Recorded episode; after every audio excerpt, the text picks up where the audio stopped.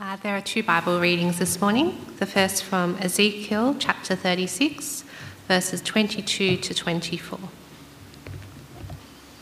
Therefore, say to the Israelites, This is what the sovereign Lord says It is not for your sake, people of Israel, that I am going to do these things, but for the sake of my holy name, which you have profaned among the nations where you have gone. I will show the holiness of my great name which has been profaned among the nations, the name you have profaned among them.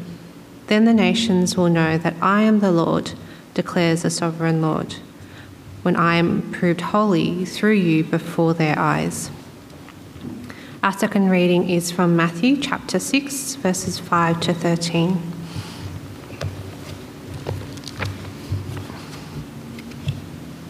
And when you pray, do not be like the hypocrites, for they love to pray standing in the synagogues and on the street corners to be seen by others. Truly I tell you, they have received their reward in full.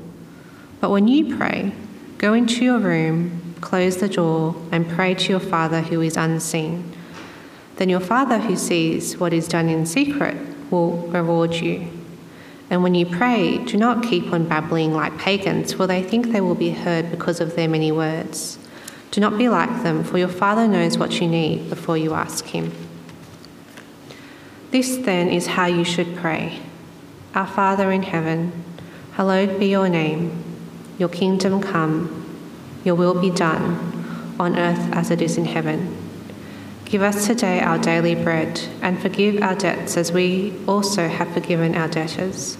And lead us not into temptation, but deliver us from the evil one. Well, good morning, friends. And, uh, thank you for having me back.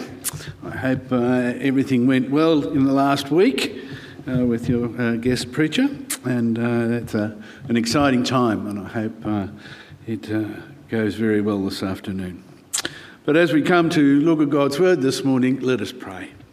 Heavenly Father, we thank you for your word. We thank you that it speaks to our hearts and to our minds and to our souls. And I pray that you will lead us in all truth this morning through your Holy Spirit. Amen. Now, it was a couple of weeks ago that we started uh, our study of the Lord's Prayer, and we know that the Lord's Prayer is a pattern for all true prayer. Uh, we began our examination uh, with looking at the first uh, phrase, Our Father who art in heaven. And it's not that we merely say the words, it's that we believe that He is our Father and we relate to Him as a Father. One cannot really pray the Lord's Prayer without first establishing a relationship with God the Father. Through faith in Jesus Christ, we are born into a family. We are sons and daughters of the Almighty God. He is our Father. When we begin our prayer with our Father, we begin the prayer based on that intimate relationship with God, that of father and child. For God is not some angry judge sitting remotely waiting to punish us or condemn us. He's not aloof or distant. He's not too busy to hear you. He is our Father, and we can approach Him on an intimate basis. And so, having that fundamental awareness of God as our Heavenly Father, we can move on to the first of the petitions Hallowed be thy name. When we pray, Hallowed be your name, we climb to a new level of respect for God, a, a reverence for His person. He's not, as the song says, a slob on the bus like one of us. No, he is the Holy One. When we address his name, we ascend to the very heart of God himself and recognize him, who he is, and what he's done. But it's a strange word, isn't it? Hallowed. Hallowed be your name. Hallowed is a, a Greek word for uh, hagios, which is a word for holy. Hallowed means to be set apart as holy, to be consecrated as holy, to be considered as holy, and to be treated as holy. Most likely, the, the most uh, accurate modern word would be reverence. When we pray, Hallowed be your name, you're saying, Let your name be holy and revered on earth as it is in heaven. May your name be given unique reverence that is due to your character and your nature as our Heavenly Father. It's interesting if we see the type of worship and hallowedness in heaven. In Isaiah 6 3, it says, The angels cried out, Holy, holy, holy is the Lord of hosts. The whole earth is full of his glory. And the worship in heaven never ends. In Revelations 4 8, it says, Day and night they never cease saying, Holy, holy, holy is the Lord God Almighty, who was and is and is to come. And every creature in heaven joins in singing, To him who sits on the throne, to the Lamb be blessing and honour and glory and might forever and ever. So that's the scene in heaven where God's name is honoured, where it's hallowed, where adoring worship is unceasing. Interesting contrast then when we come down to earth. When we begin our prayers, Hallowed be your name, we're not just rushing in to the presence of God to demand this or that or the other. We come into His presence, recognizing who God is and what He can do. The name of God is always an expression of His character.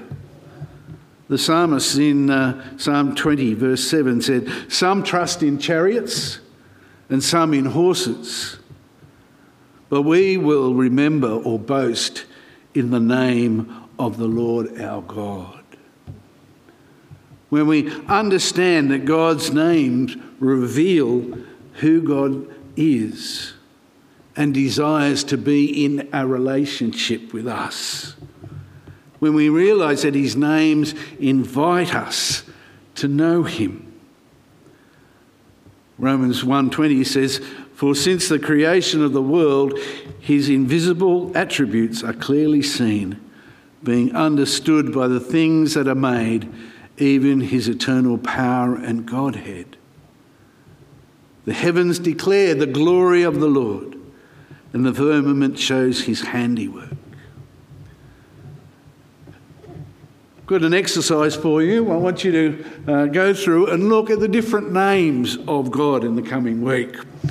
We can go from Elohim in Genesis 1 1, the mighty creator, Adonai, the Master or Lord, El Shaddai, Almighty, and the list goes on and on. Jehovah Jireh, there is so many more, and it's an interesting study to go through and find out what these names mean because it normally says the Lord who shows this attribute, the one who heals, the one who is our peace, the one who is present, the one who is righteous. And so when we pray, we should acknowledge who God is in reference to our needs. The name of God is supremely and fully revealed in the person of Jesus Christ. Jesus said uh, in his intercessory prayer for his disciples in John 17, he says, I have manifested your name. In other words, I have revealed your character to those around me. I've hallowed your name in the life that I have lived. And so when Jesus taught us to pray, Hallowed be thy, be thy name, he was telling us to make the presence of God real in our hearts. When we pray, Hallowed be your name, you're placing God on his throne in our hearts and in our lives. That he sits upon the throne of our life just as he does in heaven, here on earth as in heaven. His name is hallowed in our relationship when we put him first, when we look at the things that we do, the desires of our life, reveal to others who's in charge. Does your life reflect your master and king? The phrase applies to the friends we make and how we treat them, the habits we have, the ambitions that we cherish. It's the supreme object of the things that we desire. It's books I read, the movies that you go to, the websites that you visit, the people that you follow on Twitter or Facebook or Insta. Are they honouring? There's a great little ad on YouTube at the moment. It's there's a, a man standing there, and next to him is his mother. And his mother is holding his browser history. And it now says, John's mother will now read them out aloud. And so she starts reading them, and he's kind of panicked. Would that be the same for you if I was to read out your browser history? The websites that you go to? Would you be embarrassed? Would you be mortified? Are we honouring God's name in our lives? Is it our chief concern? For what is the scene on earth? Listen to what God says through the prophet Isaiah. Continually, all day, my name is despised. The scene on earth could, be, could not be any more different than the scene in heaven. In heaven, God's name is honoured and the angels worship him. On earth, God's name is despised it is an utterance of when you bang your finger with a, with a uh, hammer when someone cuts you off. Becomes a swear word. Paul once warned the church in Rome the name of God is blasphemed among the Gentiles because of you. How we live our lives is important. We are a reflection. How often do you hear, oh, Christians, they're just a bunch of hypocrites? How true it can be. We come Sunday by Sunday to worship, but isn't worship all of life? What do you like when you go to work, when you go to school? How do you play your sport? It's a solemn thing to realise that people do watch us and that our failure to live holy lives, our failure to hallow His name, has disastrous consequences in causing the name above all names to be blasphemed in this world. When we pray, Hallowed be your name, we're saying, Father, your reputation is at stake in me today. May I live in such a way as to credit your name, as to show people how your love has influenced me, how your grace and mercy have changed me through my character, my behaviour, I honour your name because of what they see in me.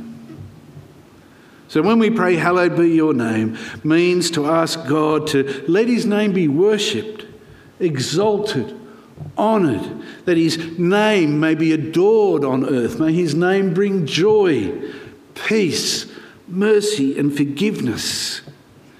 Is to ask God to so move and act in the world that people will worship and treasure his name above all else. So, know the names of God. He has a name. His name is holy. It's to be used with reverence and respect. God wants us to praise Him, to worship Him, to see this love and joy. He also, as we sang before, in the darkness, when there's pain, when there's fatigue, when there's stress, come to Him. See His holy name. Know that peace.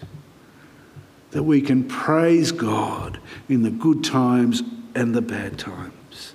That we can rejoice that He is our Heavenly Father. God doesn't force it, it has to be coming from us. We have to praise His name. We have to know and understand that when we pray. So let's pray. Oh, gracious Heavenly Father, we thank you that your name is holy. It is a name above all names. It is a name where all people will eventually bow down. But may your name be on the tips of our lips. May it be in the forefront of our minds as we live our lives, as we, we go to school or work or play or the shops, when we rest and relax. May everything we do be honouring to your name and bring you glory. Amen.